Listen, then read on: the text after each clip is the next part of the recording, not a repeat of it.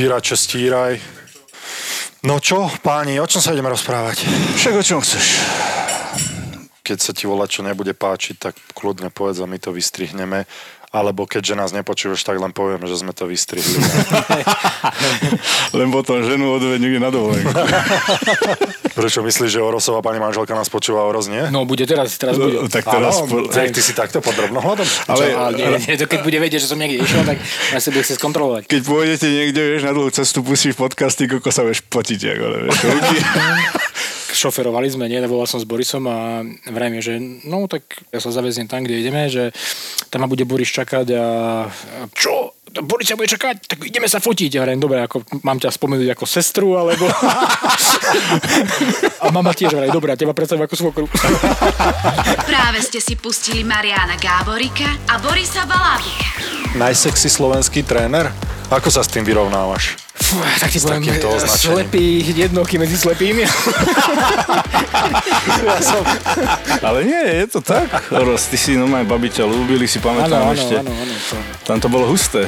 Tak prvé 3 minúty jednoducho pretočíš, keď s pani manželkou budeš počúvať. Počúvate podcast Boris a Brambor. Boris a Brambor. Ty si bol účastníkom a veľkým kúskom toho týmu v reprezentácii, keď ste vyhrali 2002 zlato. Za Kuskom, aj Kuskom. Mali sme tu Višňu, on nám, on nám povedal a pripomenul nám tie jeho pocity No, ty si bol vlastne v tom období miláčikom tých žen. Takže aj tie, aj tie párty s potom trošku... Aké to bolo? Vieš, ja som manželke povedal, že toto obdobie si vôbec nepamätám. Dobre, a teraz jaká je pravda? že mám taký blackout asi tak nejakých 5-6 rokov, že úplne, úplne si vôbec. Si nepamätám. My sme si to užívali. Ako, boli, sme, boli sme slobodní samozrejme. Ja si pamätám, že to finále bolo v nedelu a my sme prileteli domov v pondelok a viem, že vtedy, myslím, že vo štvrtok bolo prijatie u prezidenta. Mne mama volala v piatok, že kedy konečne prídem domov. Lebo ja som bol stále v Bratislave a ja si vtedy pamätám, posielala mi oblek po Mišovi Andušovi, ktorý to ešte domov siol na otočku a my sme ostali v Bratislave vtedy. Rasto Pavlikovský, ten nemohol chýbať samozrejme. Bol tam eh, Gusto Smrek, Peter Smrek, zvolili Gusto. Boli tam eh, Rado som mi kryl s nami a Laco Naďa, ale ja s Rastom a s Lacom my sme boli taká trojka nerazlučná, či už na lade alebo mimo ľadu. My sme, my sme vydržali až do piatku. vlastne v sobotu, v sobotu sme sa konečne po týždni dostali domov všetci, takže bolo, bolo to zaujímavé. Audienciu prezidenta si teda pamätáš veľmi matne po tých štyroch mm, ako, bolo, bolo, to, bolo, to, bolo, to, bolo, to, bolo, to, bolo to okolo obeda, takže... Pamätáš si, bol prezident? Žigo. Žigo by mal byť, podľa mňa. Žigo, Žigo mal vtedy asi hlavné slovo, takže nie, bolo, bolo, bolo, to, bolo to naozaj krásne obdobie a niektorí môžu Bohu ďakovať, že vtedy naozaj neboli fotiáky na telefónoch. Povedz nám aj trošku do súkromia. Vlastne manželku ste si spomínali, že si 10 rokov už spolu. Už to bude za chvíľu 10 rokov. No. A máš dceru, teraz má koľko? 8. 8 rokov. Ako sa volá? Tia. tia. A, takisto, princezna. Takisto ju trošku vedieš do nejakých takýchto krúžkov športov? Alebo... Snažím sa, musím povedať, že snažím sa. Hlavne v poslednom období, keď e, netrénujem, tak manželka mi pripomína, že začínam koučovať doma. Áno, ale... Zlé návyky. Zlé návyky. Takže začínam prenášať veci, ktoré by som sa mal vyventilovať na štadióne. Tým, že to teraz nemám, tak sa ventilujem doma. Ale Cera, viem, že aj ty očakávaš nejaký prírastok a cera je špecifická, hej. Cera, keď na teba hodí tie, tie očká, tak jednoducho... Poraď mi. ja sa snažím vyčítať, že čo bude mať Marian. Presne, takže, už druhýkrát si mi jeho mimiku všímal, lebo nechce nám prezradiť. Ty si normálne expert, Bude to chlapec. Bude to chlapec podľa toho, jak reagoval na to. Je, je, je, úplne iné, keď ste, keď ste hráč a keď ste tréner. Hej. Keď, keď ste hráč, tak eh, po zápase viac menej príjete domov a, a máte čas na rodinu. Ja ako tréner po zápase prídem domov a ďalšie 4 hodiny sa dívam na video mm-hmm. a sekám si video a pripravujem si veci na ďalší meeting. Takže mm, tam naozaj s rodinou veľa času, veľa času není. Manželka je veľká fanúšička jogy. Áno, ona, ona eh, chodí na jogu, eh, precvičuje, mm-hmm. viac menej si to robí pre seba, aby, aby mala nejaký pohyb a hm, trošku sa ponaťahovala. A tebe to potom dáva lekcie po tých zápasoch. Daj si jogu, Vládko, aby si sa ukludnil. Namaste. ja, ako párkrát, párkrát som bola ja na joge, musím povedať, ale tým, že ja som veľmi obmedzený, čo sa týka kolena. Hej, a veľa vecí, tým, že som mal 9 krát operované koleno, vlastne aj kvôli tomu sa skončila moja hrácka kariéra, tak veľa vecí nezvládnem, čo sa týka jogy. Hej. Ja, zle sa mi napríklad klačí, po prípade sadnúť na kolena. A okrem toho som tuhý ako štolverka, hej, to je ďalšia vec, takže vyhýbam sa týmto aktivitám. Myslívaš na to ešte na ten koniec kariéry, lebo ja som často premyšľal, preto som išiel hneď niečo robiť, lebo som často už počas kariéry premyšľal, keď mi tak išlo trošku dole kopcom, trošku dosť. Končil som v druhej rakúskej lige, takže to bol taká aerodynamická tehla. Rozmýšľal si nad tým, že čo by sa stalo, ak by tieto zranenie prišli, kde som mohol byť, či by som ešte hrával, alebo si, lebo ja mám z teba pocit skôr, že si človek, ktorý pozera do budúcna a dáva si čo najrychlejšie ďalšiu motiváciu, aby sa moc neobzeral. Naozaj sa nevraciam, čo by bolo. Keby bolo, občas, ma, musím povedať, že občas ma to trkne, keď uh, veľmi podobný hráč akého som bol ja typu, zrazu podpisuje 4 miliónový kontrakt za rok. Iná doba, iná doba. ale, ale, ale, ale, ale vôbec nie. Ako ja, ja, to, ja som bol v dobe, kedy som bol a jednoducho to akceptujem a ja tým chalom prajem, pretože viem, že nič v živote nie je zadarmo a nie, že len dostať, ale hlavne udržať sa v NHL je, je obrovsky náročné.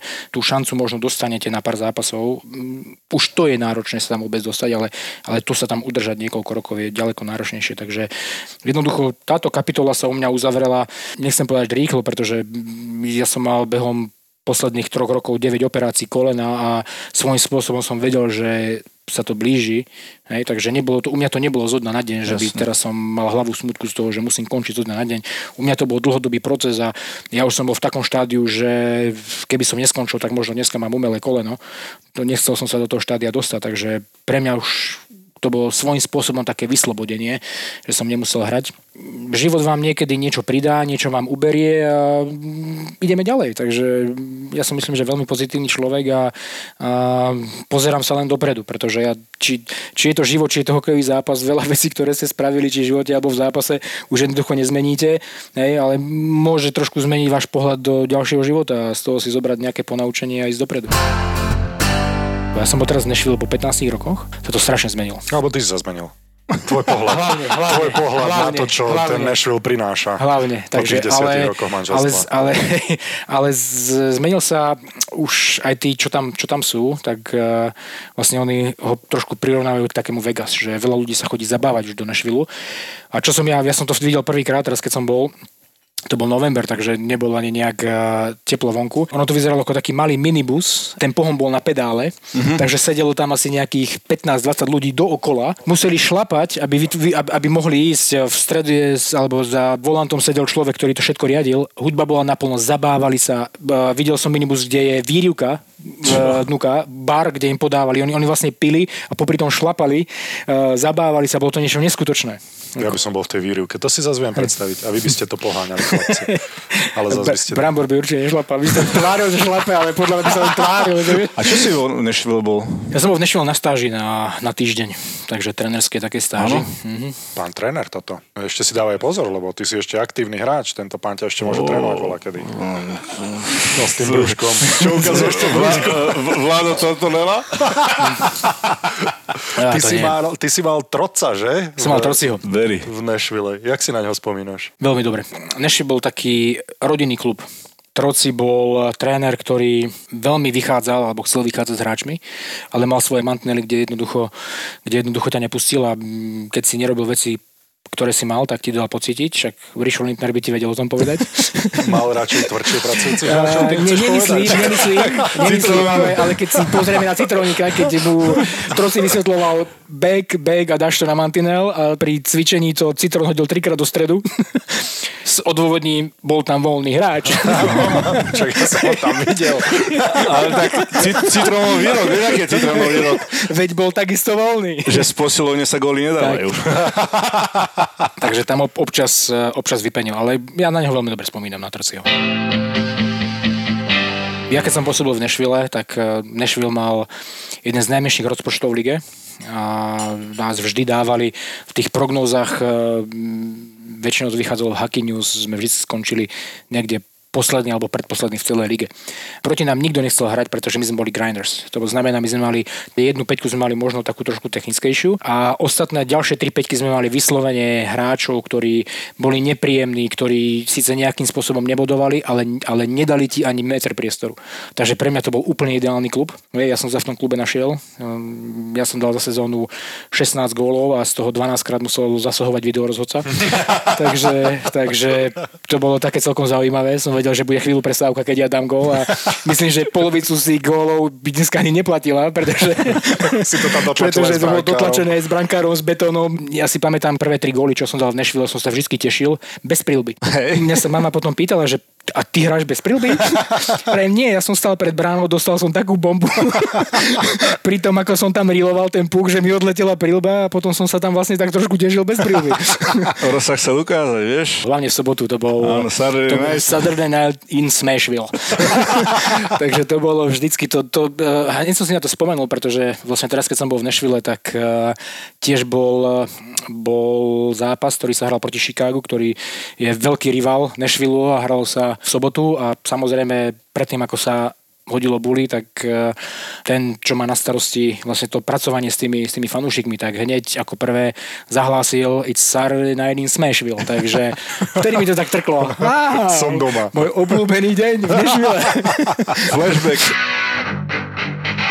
Ja si pamätám Evandera Kejna, teraz je v San Jose, myslím. A on, on ti prišiel prvý rok taký veľmi sebavedomý a, a prvý rok si kúpil Camaro, Escalade a vieš, na Nováčikovskej zmluve ešte len prvý rok trojročného Nováčikovského kontraktu. Nič nemáš garantované, ale jednoducho chcel sa ukazovať. Potom na ďalší zápas prišiel Dolce Gabbana, Sako, vyobliekaný. Každému sa chválil, že to stálo 3000 dolárov. A chalení to už to, už to, už to nemohli počúvať, tak mu z toho Saka z toho obleku, ani nie zo saka, ale z obleku mu spravili, z nohavíc mu spravili kraťasy. A tak išiel domov potom. Vieš, to bol taký trest za to, že nevyskakuj a nevystatuj sa. Mal si ty aj nejakých takých spoluhráčov, ktorých si pamätal, že príliš veľa ich bolo v tej kabíne a ešte na to nemali? Alebo máš nejaké také spomienky na to, že, že ako s týmito chalami tí starší spoluhráči zaobchádzali? No, ja spomeniem Rastia Pavlíkovského, ktorý je... Rastio, kto ho pozná, je absolútna špička, čo sa týka príbehov. On, on má príbehy, ako nemá nikto v živote. A, a my sme spolu hrali jeden rok e, na farme v, v Sun Lake City v Utahu. A bol to, bol to nezabudnutelný rok. Rastio má svoju pohodu, mal svoju pohodu, ktorú má doteraz. My tým, že sme boli mladí, my sme, boli, my sme mali 19 rokov obidvaja a klub navyšiel v ústretí tým, že mm, sme mohli bývať v rodine. Hej, my, my, ešte vekovo sme spadali niekde do juniorskej ligy, ale, ale tým, že sme hrali, vtedy to bola IHL, dneska už není, to bola to International Hockey League, ktorá bola vynikajúca liga, kde hralo strašne veľa hráčov, ktorí mali niečo dohrané v NHL a väčšinou to boli starší hráči od 25 vyššie a my s sme boli, mali 19 rokov, sme tam boli najmladší. No a vždy je veľmi dôležité, že ako mladí musíte prísť na čas.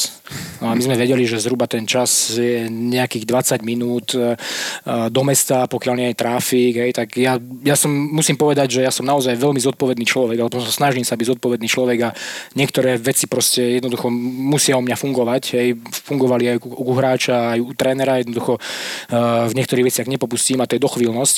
Vedel som, že dobre rastík, nejaký chce, tak pol hodinu dopredu sme vždy boli dohodnutí, odchádzame. A ja si pamätám prvýkrát, keď, keď sme sa dohodli, tak ja som už zastal pol hodinu dopredu, som mu zatrúbil, on otvoril dvere a väčšinou ti tam hádžu, máš noviny pripravené už pred tými, pred tými, pred tými dverami. Ja pozerám na ňo župane, kávička v ruke, zodvihol mi noviny a zakýval mi. ja som myslel, že akože sranduje, že teraz je župan dá dole, naskočí do auta a ideme.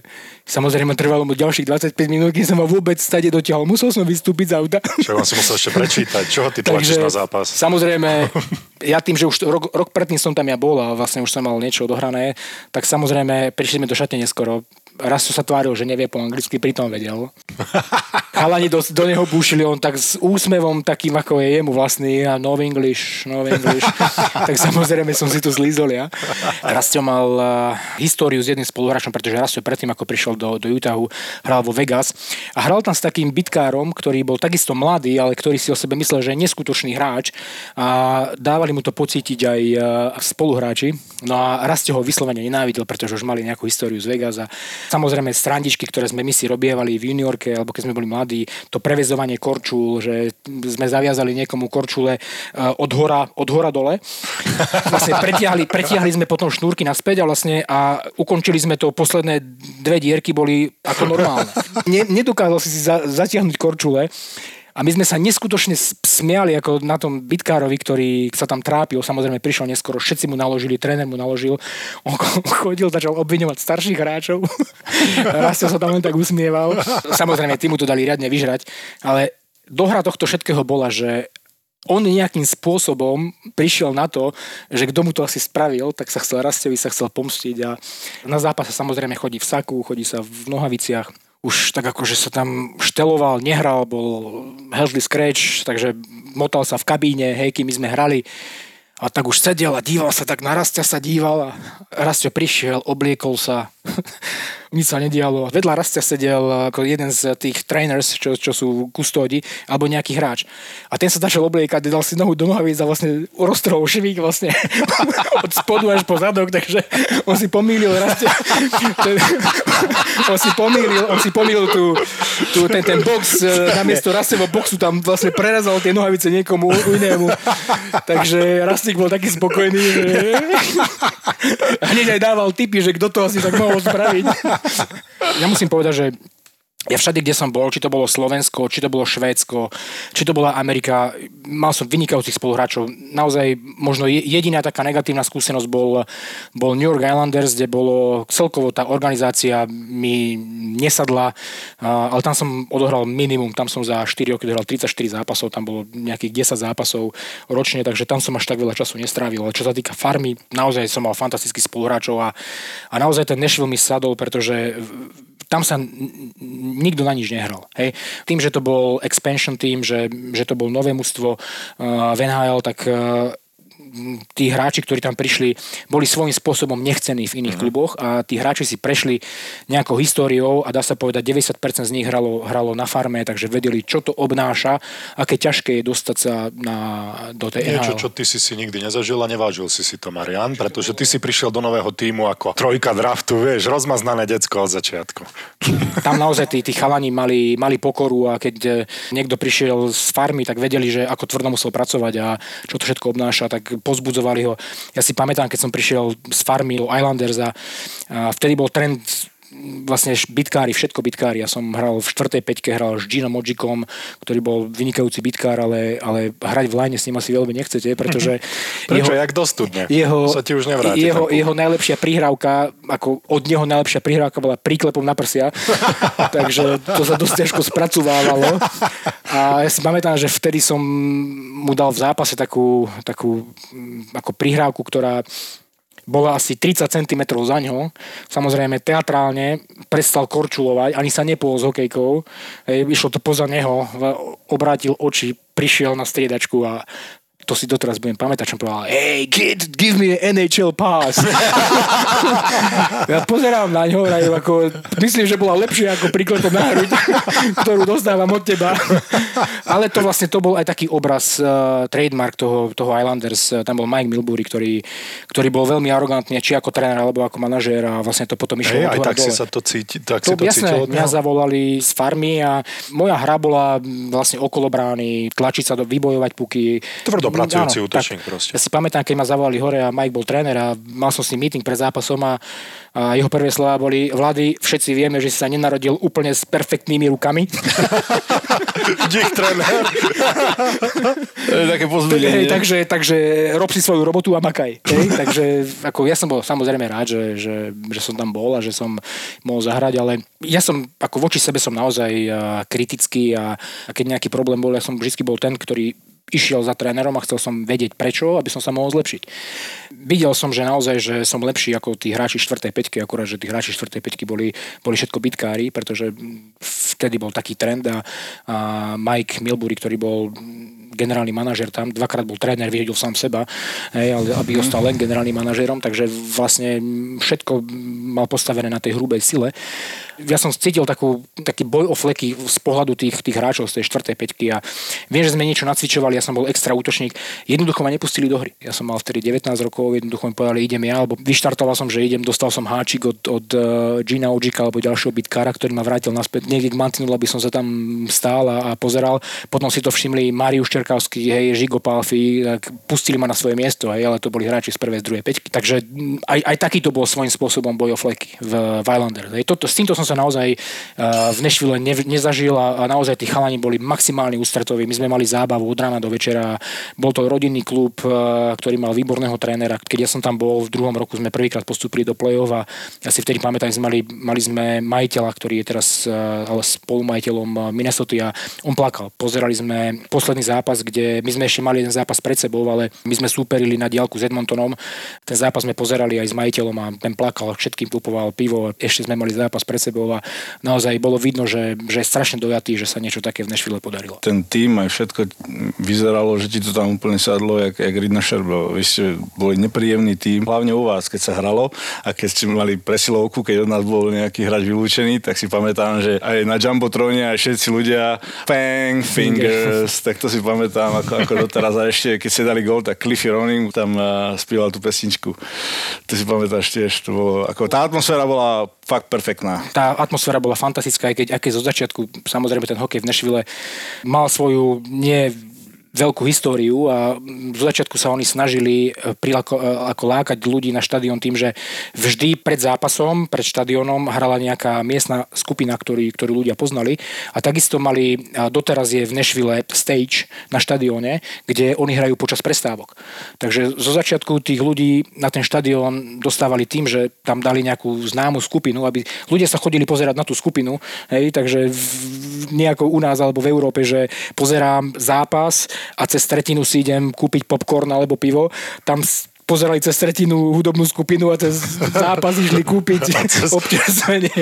Ale, ale bol som tam teraz naozaj vynikajúca atmosféra.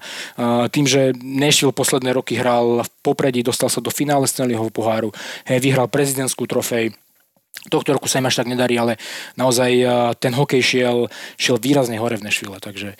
A ešte spomeniem jednu, jednu historku, ktorú mám od svojho spoluhráča v Nešvile. Ja som sedel vedľa neho, on bol strašne srandovný, ja som ho mal strašne rád, pretože on toho veľa toho nenahovoril, ale vždy, keď niečo povedal, tak to bola perla.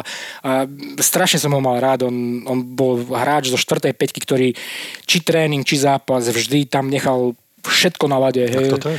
Uh, spomeniem si za chvíľku, ja poviem, čo je jedna, mo- jedna, jedna moja nevýhoda je, že ja si nepamätám mena a niekedy to je štrapné, pretože si nepamätám mena Jasne. svojich zverencov. Ja som Boris, inak Takže, čau, čau, čau, čau, čau. A k tomu poviem ďalšiu príhodu za chvíľu. už sme mohli končiť. Takže uh, už viem, ako sa volá. Už mi to teraz došlo. Clark Wilm. Mal dlhú bradu, chodil na polovačky, vždy nosil takú čapicu, šiltovku, maskáčovú. Ja typujem, že mal asi dve celé tie krabičky toho tabaku natlačené v líci a on tak vždy sedel vedľa mňa a ako hovorím, on keď niečo povedal, to bola obrovská perla. Boli tri zápasy dokonca, už, my sme už boli mimo play-off a pred každým zápasom dostanete um, taký štos papierov, kde si môžete pozrieť štatistiky, kto koľko má bodov, uh, proste taký súhrn.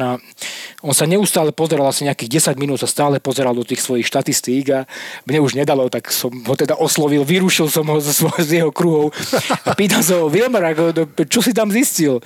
No, keby som dal v každom zápase do konca sezóny 3 góly, tak som na tom celkom OK. tak som si teda zobral tie papiere, skontroloval som si jeho meno, jeho meno Clark Wilm. 62 zápasov, 0 gólov, 1 asistencia.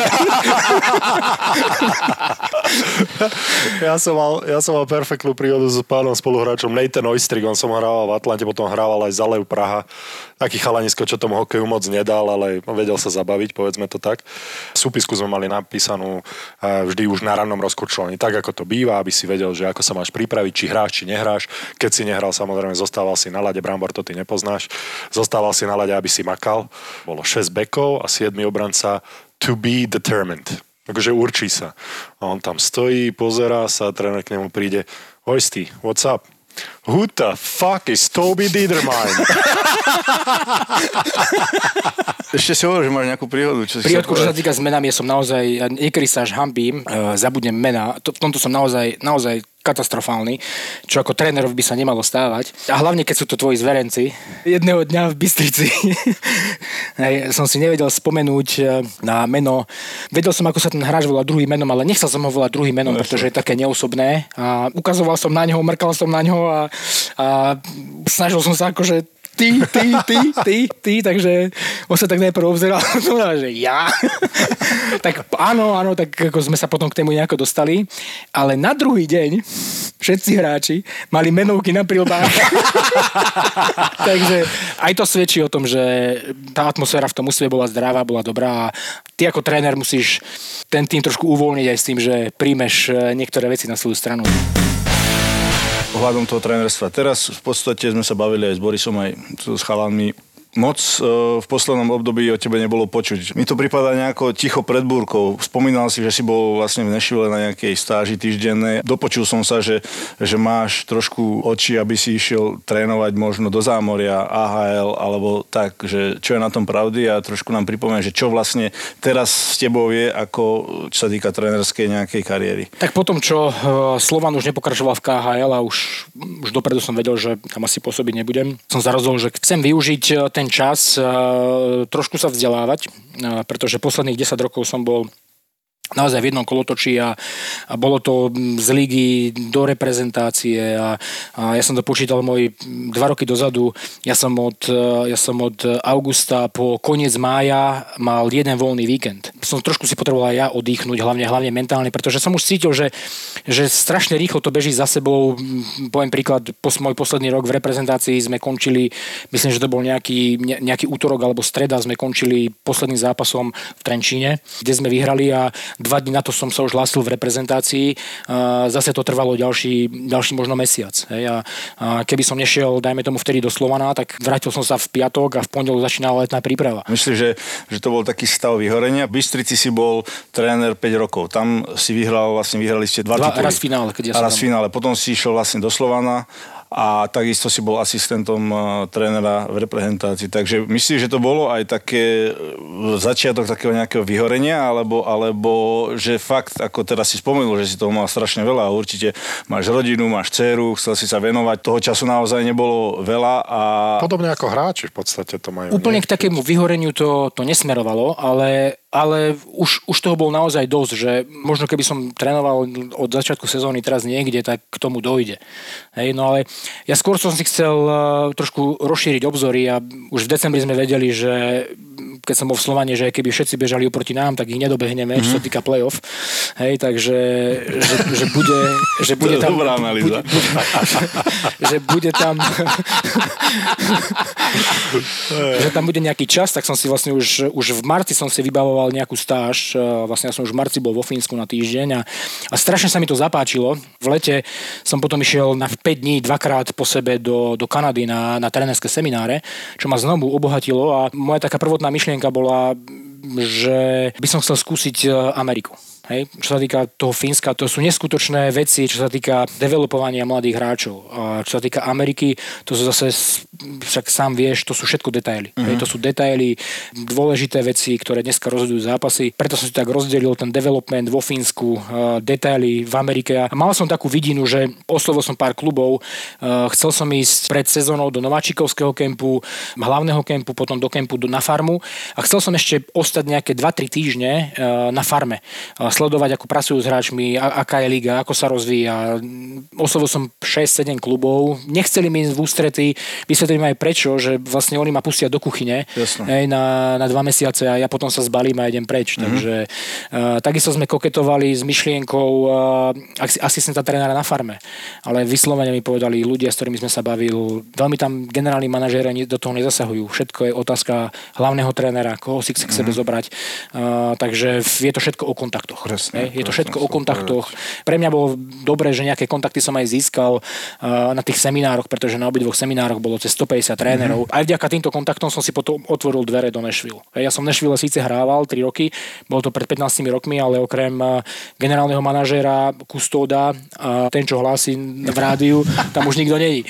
Hej, takže, takže on mi otvoril dvere do Nashville a takýmto spôsobom som sa mohol ďalej posúvať. Samozrejme, nejaké ponuky som mal aj mal, aj zo Slovenska Slovenskej extraligy moja vízia, chcel by som ísť do zahraničia. Mm-hmm. Nechcel by som sa vrácať naspäť, e, chcel by som sa posunúť ďalej a um, uvidíme. Keď to má prísť, tak to príde, keď nie.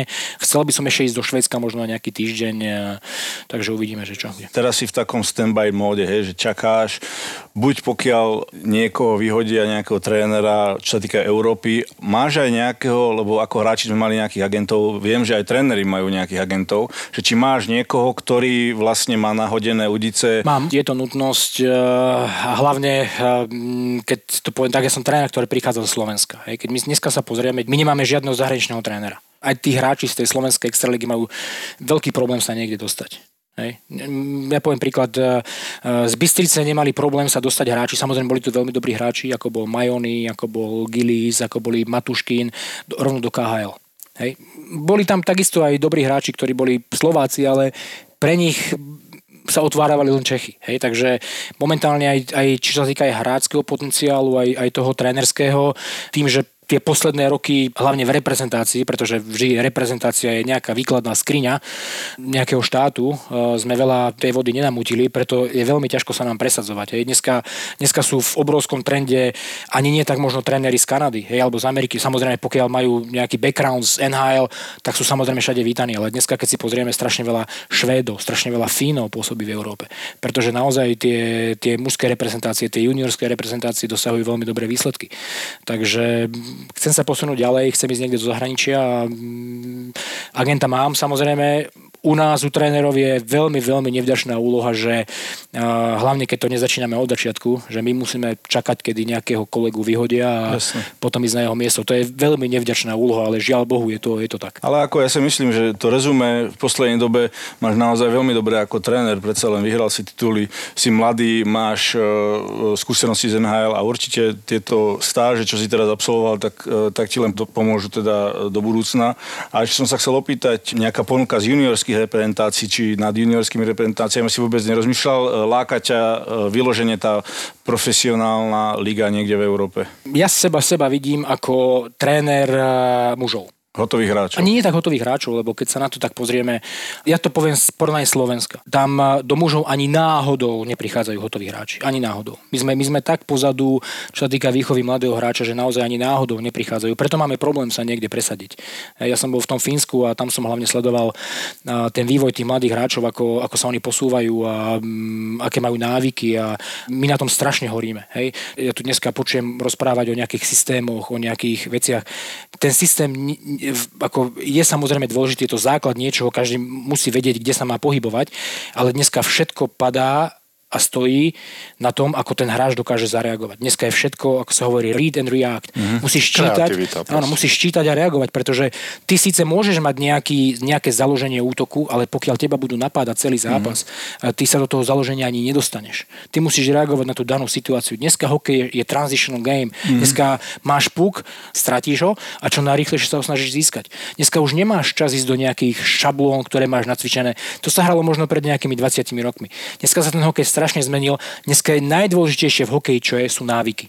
Dneska pokiaľ ten hráč nemá dobré návyky, ty darmo ho budeš učiť nejaký systém, keď nevie dvakrát po sebe nahrať.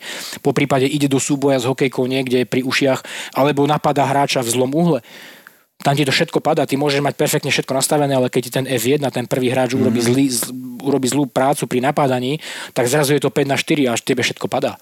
Hej, dneska je to o tých návykoch. Ten systém nie je až také ťažké tých chalanov naučiť, ale my máme problém s tým, že my máme strašne veľa mladých hráčov s zlými návykmi, ktorí mm. dlhodobo uh, robia niečo, čo by nemali robiť a aj keď sa ich to snažíme odnaučiť, hlavne pri reprezentácii, to je, to je veľmi nevďačná úloha, pretože tých chalanov máš pri sebe možno nejaké 3-4 dní, potom si mi odohráš 3 zápasy a potom ich na mesiac, dva pošleš zase niekde inde, kde hrajú niečo úplne iné, alebo tréning hovorí niečo úplne iné.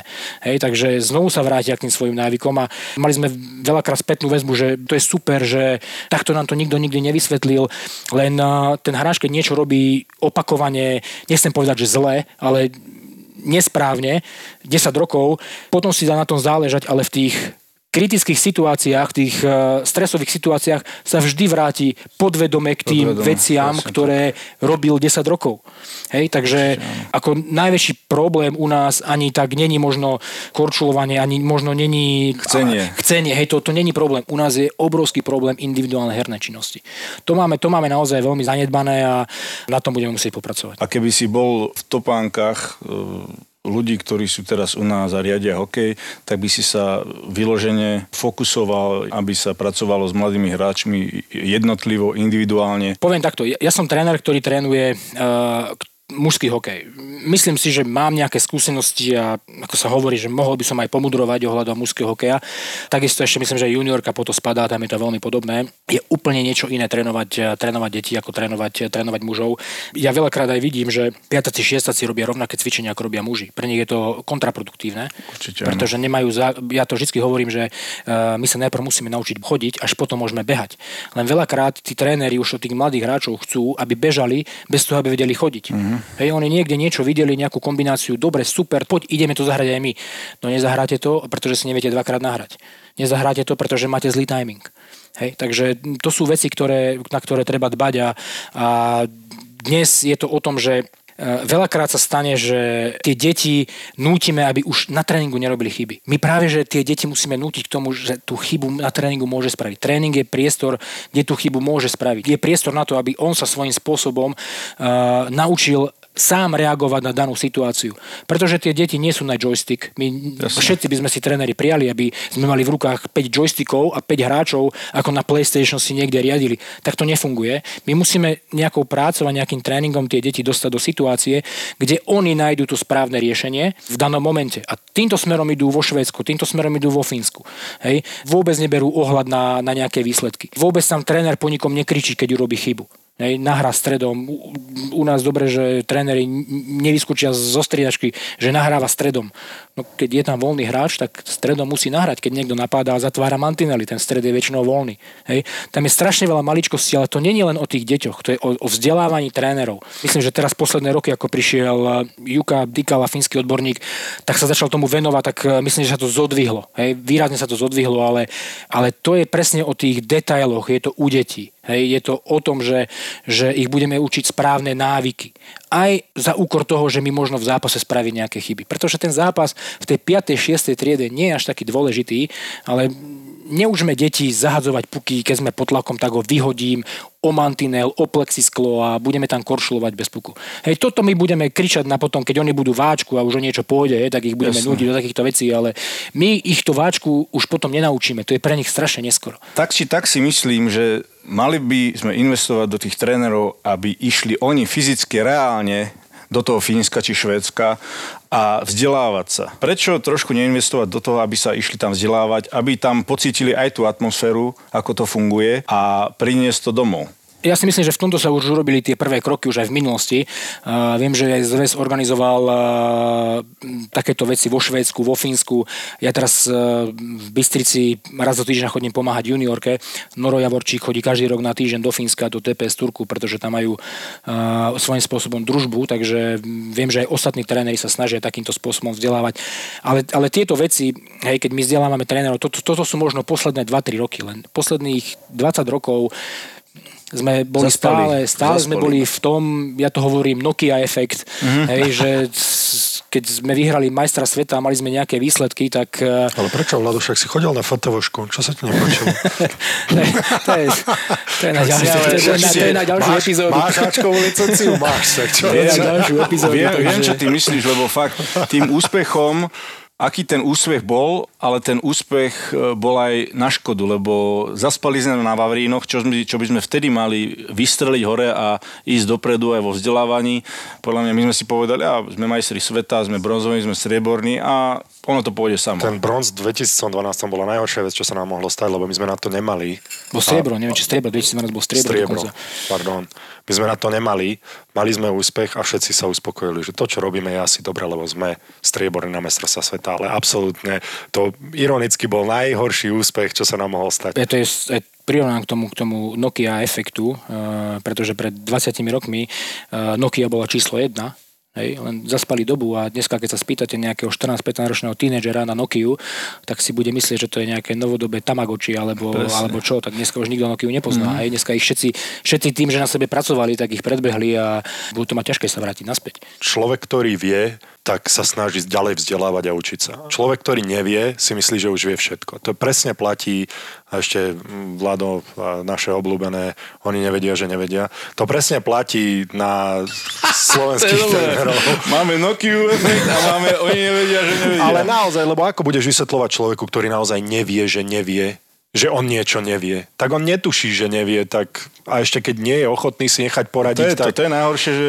Lebo, a, však, čo, ja viem, toto ja mám, toto viem. Toto ja mám krásnu viem skúsenosť, eh, keď bol jeden tréner na stáži takej, to bol v Škandinávii, kde okrem iných boli aj tréneri z New Jersey, boli prednášať, aj švédsky, aj fínsky tréneri tam boli a on sedel tak v zadnom rade a oh, to, tohle sú blbosti, tohle sú blbosti, ja som vyhral z Českú extraligu úplne iným spôsobom, že toto ma nemusí zaujímať. Takže preto hovorím, že niekedy ten úspech v tvojom živote ťa posunie dozadu, lebo už si myslíš, že sa nemusíš mm. ďalej vzdelávať. Preto ja si vážim aj teba, Vlado, že si bol opakovane úspešný aj v Slovenskej lige a ty si dáš pauzu, pretože vieš, že ideš sa ďalej vzdelávať a musíš sa ďalej vzdelávať, aby si udržal krok e, s tým svetovým hokejom. Takže naozaj klobúk dole a často ťa vyzdvihujem v tomto, lebo ako hovorím, ľudia, ktorí nevedia, si myslia, že vedia úplne všetko. A tí, čo a tí, čo vedia, tak vedia aj to, že sa musia ďalej vzdelávať. To presne platí na teba. Takže toto je veľmi pekný príklad aj nie len pre trénerov, ale aj pre ľudí celkovo. Nie všetci tréneri sú takí. Ja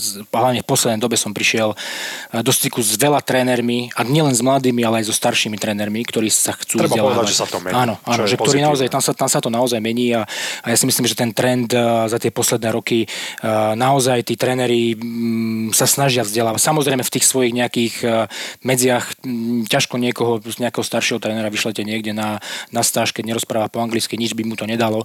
Takže, ale myslím myslím že naozaj ten, ten trend sa posledných 4-5 rokov sa, sa mení a, a tí tréneri na sebe začínajú naozaj pracovať. Ja, ja som bol v Extralíge nejakých 7 rokov dozadu a pred 5 rokmi by som vám presne povedal, ktorý tréner pozera video a ktorý nepozerá video.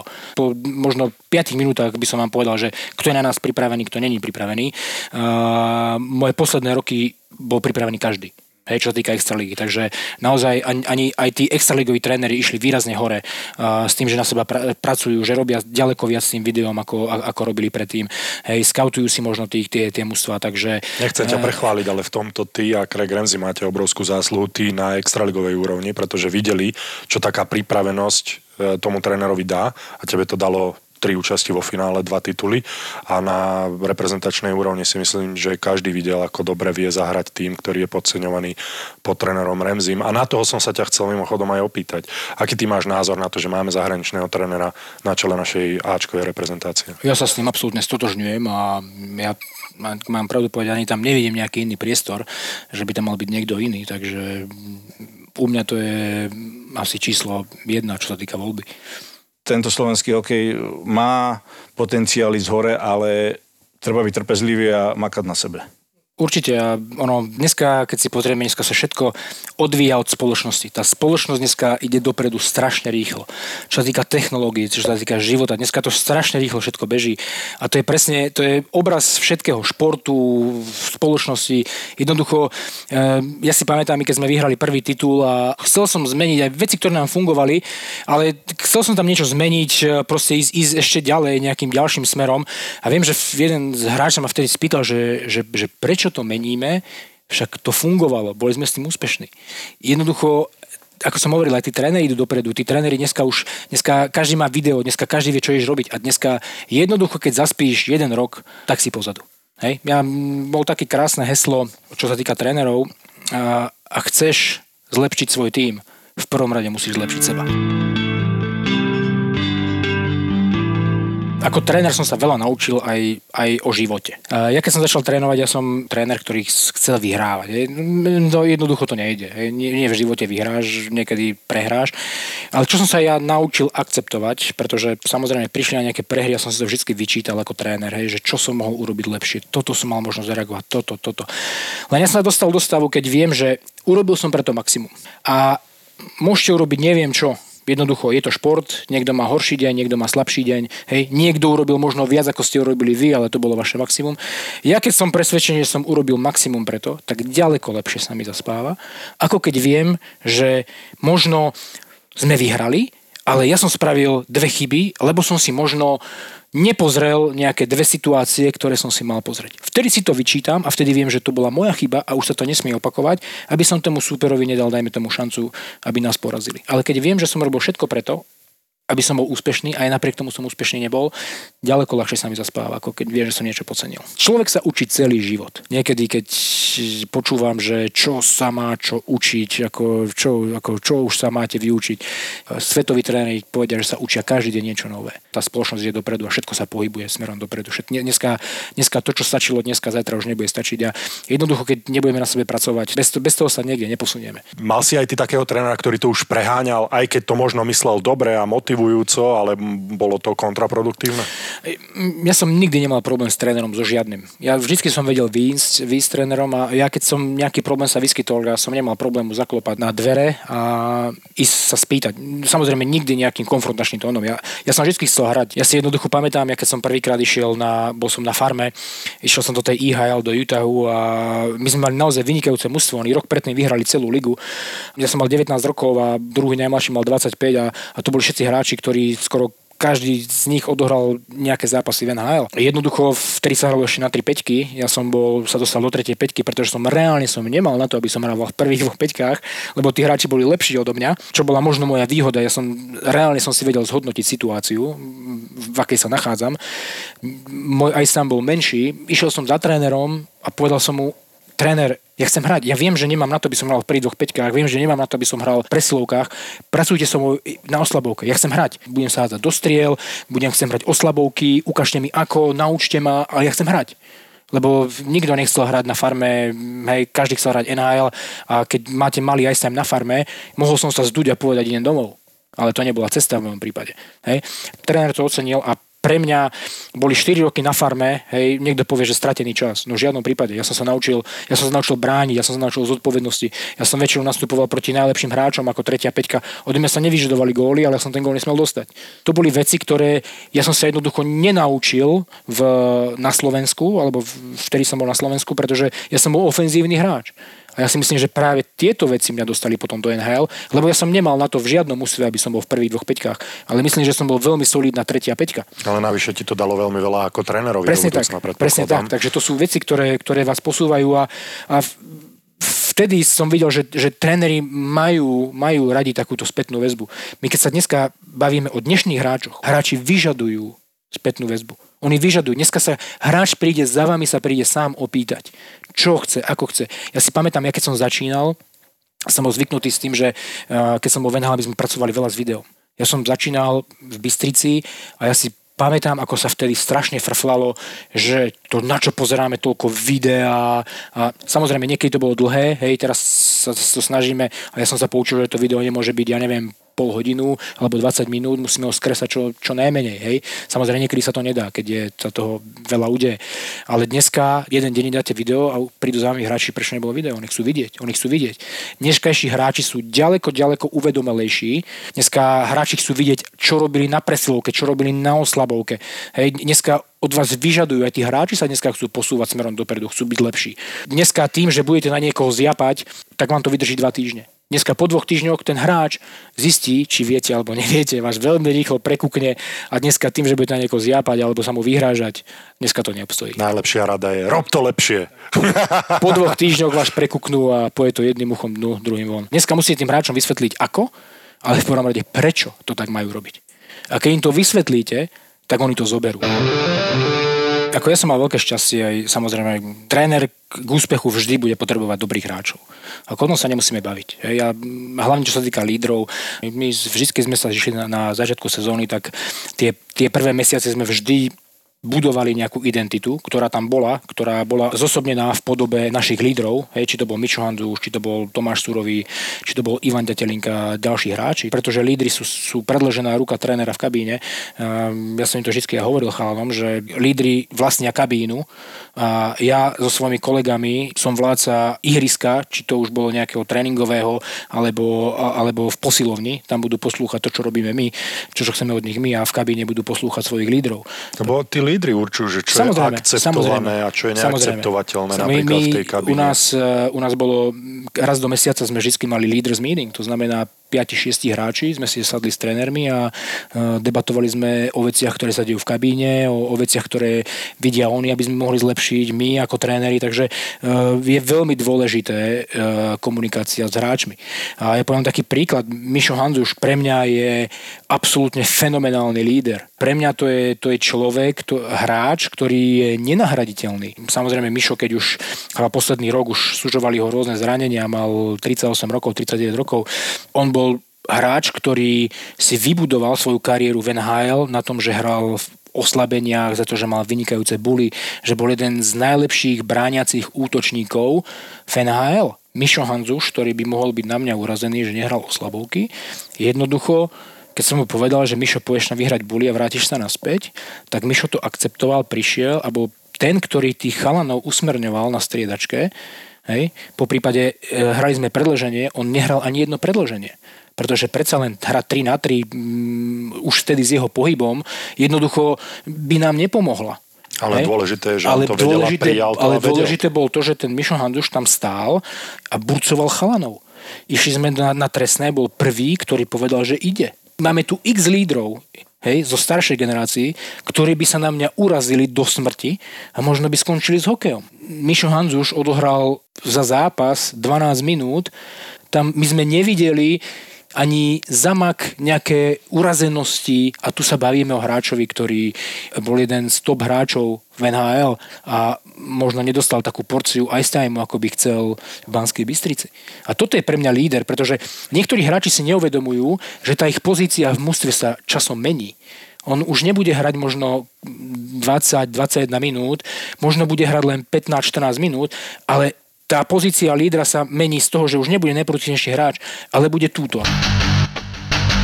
Ti chceme poďakovať, Vlado, za super e, rozhovor a fakt sme si to tu užili pri kávičke a ja si myslím, že musíme to dať von tak, aby to počulo čo najviac mladých hráčov, čo najviac hokejistov celkovo a hlavne trénerov, aby, aby sa poučili a aby trošku smerovali tam, kde smeruješ ty. Súhlasím, veľmi poučná časť, nielen e, pre našich poslucháčov, ale aj pre nás, takže ďakujeme veľmi pekne, Vladis. Ja ďakujem, že som tu mohol byť a, a ako hovorím, ja si myslím, že aj e, tí tréneri na Slovensku za posledné roky urobili veľký krok dopredu, pretože je to nutnosť a ak chceme zlepšiť naše mústvo, v prvom rade sa musíme zlepšovať my sami. Takže uh, viem, že veľa mladých trénerov, aj trénerov, ktorí už niečo majú odkoučované, pracujú na sebe, takže ja som len rád, že to ide pozitívnym smerom. Sponzorom typovačky Borisa Brambora je stavková kancelária Fortuna.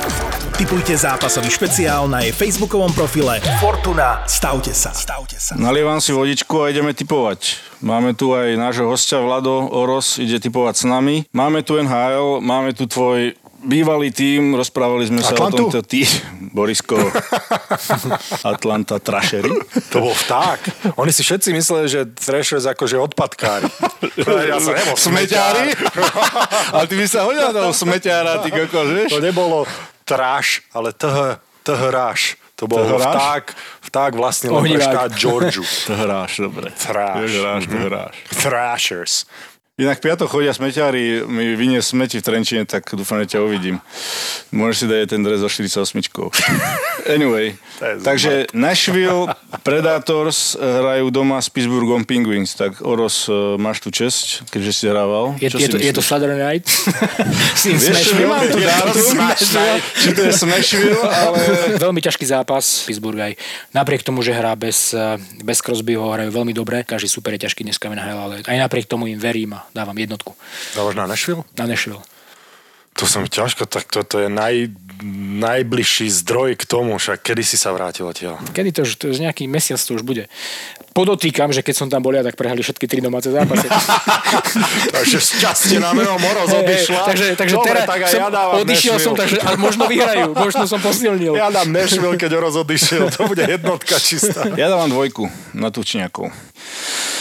Buffalo Sabres hrá doma proti Boston Bruins. Mm, dovolenková destinácia. Tam si vždy chcel hrávať. Veľmi ťažké. ty, že- Ináč tam bol môj prvý zápas v NHL, si to pamätám. Buffalo? Mhm. Buffalo mm, sa snaží niekde, ako sa hovorí, on the bubble. Hej, tá ich konferencia je veľmi vyrovnaná, ale myslím si, že uh, Boston sa otrasie si svojich uh, prehier z tej série. Takže dávaj dvojku. Dávam dvojku. Dávame aj ja Boston na dvoječku, dáme Zdenko, nech ich tam trošku, nebudem sa vulgárne vyjadrovať, ale v poslednom čase sa bil veľmi, takže uvidíme, či aj v Buffalo. No a vidíš, aj to je krásny príklad toho, že aký je Zdeno líder. Vidíš, týmu sa nedarí a jednoducho 42-ročný chalan, Norris Trophy víťaz To sa ide chalan, byť.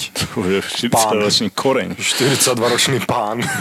to by som urazil asi, nie? Keby som ho nazval pánkom. Chara. 42-ročný hráč, kapitán týmu, zahodí rukavice a ide takýmto spôsobom dať impuls tomu týmu. Ďalší zápas, Detva hra doma e, s mojou Dukličkou, S mojou Trenčianskou. bukličkou. Toto ja tu musím počúvať, rozumieš? Že Pozri, on, on v živote, ja krásne viem už, čo povieš teraz. Ty hovor sám za seba. Ako Detva je veľmi špecifická, je tam, je tam malé ihrisko, uvidíme, v akej nálade bude Šuršo.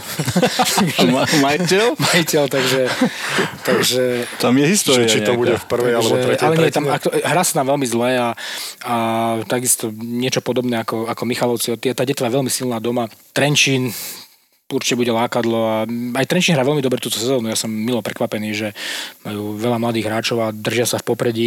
Ja by som to videl na nejakú x No nemô- nedávame x x nedávate? Nedávame. Prepáč, že sme ťa alibistický ale... prístup, Boros, prosím ťa, zmeň a vyber si víťaza. Tak Ty prestaň tú dvojku ukazovať, neovplyvňuj dáme, ho. dáme jednotku tým, že... dáme jednotku. Ale inak musím povedať, že mne sa tiež veľmi páči to ako Trenčín a myslím si, že je to hlavne trénermi ako pracuje s mladými hráčmi, lebo to, čo od nich oni očakávajú, to nie je jednoduché. Napríklad pri obrancoch si všímam postaviť sa na tú modrú a držať modrú čiaru čo najviac. A to nie je jednoduché, lebo potom dobre vie, že príde nejaký takýto chlapec, čo si pomýlil korčule s triskami a obkorčuluje ťa, ak si to zle vyrátaš a oni do toho tlačia aj juniorov 19-20 ročných chalanov, čo tým chalanom do budúcnosti dá veľmi veľa, ale teraz je jasné, že budú horieť. A napriek tomu dávam dvojku a myslím si, že v Detve Trenčín vyhrá. Dobre, ďalší zápas máme MAC Ujbuda, hra doma proti Slovanu Bratislava. Ja si myslím, že Slovan eh, tohto roku podá veľmi dobré výkony. Hej, Napriek tomu, že bol v situácii, aké bol, myslím, že poschodali veľmi slušné mužstvo. Čakal som od tých maďarských mužstiev, že sa budú zlepšovať. Taká tendencia zo začiatku bola, hlavne čo sa týka Ujbudy, ale myslím, že trošku sa trápia v poslednej dobe a mm, myslím, že Slovan si to tam uhrá, takže dvojka. Jednoznačne ja sa zhodujem. Tri dvoječky. Máme tu zápas KHL CSK Moskva hra doma proti Víťaz Podolsk. A Tým, že som minulý rok pôsobil v khl nechcem povedať, že mám prehľad, pretože ten výsledok možno bude opačný. Ja budem opakovať a po potom, tebe A jednoznačne, potom ma, to, potom ma to uhryzie naspäť do zadku, ako sa hovorí. Uh, musím povedať, že uh, minulý rok bol CSK absolútne dominantným mužstvom. Tohto roku až takú dominanciu nemajú, majú obrovskú kvalitu. Uh, víťaz, výsledky ako trošku na hojdačke, vyhrajú, prehrajú, vyhrajú, prehrajú, ale išli výrazne hore. Uh, myslím si, že CSK vyhrá, ale nebude to až taký jednoznačný zápas, ako by možno bol minulú sezónu. Takže ja dávam presne to isté, čo dal Vlado. Jednotku. Vyzerá, že sa tomu rozumie viac, No, jak inak. Boris, my, my sme tu ani nemuseli byť na tej typovačke. Ako ja vôbec netypujem, musím naozaj povedať, že naozaj netypujem a, a naposledy som bol v stavkovej kancelárii, keď som ešte chodil na strednú školu. Ale si pamätám, že eh, keď som hral vo Švedsku, keď som hral v Djurgardene, tak mi volal môj kamarát s krčmi, že teda idú natypovať, lebo im doniesli ten nový stroj, im doniesli do, do krčmy, že teda idú natypovať švedskú ligu a tým, že teda tam už pol sezóny hrám, takže nech teda poviem, že ako. Takže z piatich zápasov som netrafil ani jeden. Dokonca ani ten náš. Takže veľmi opatrne s týmito typmi odo mňa.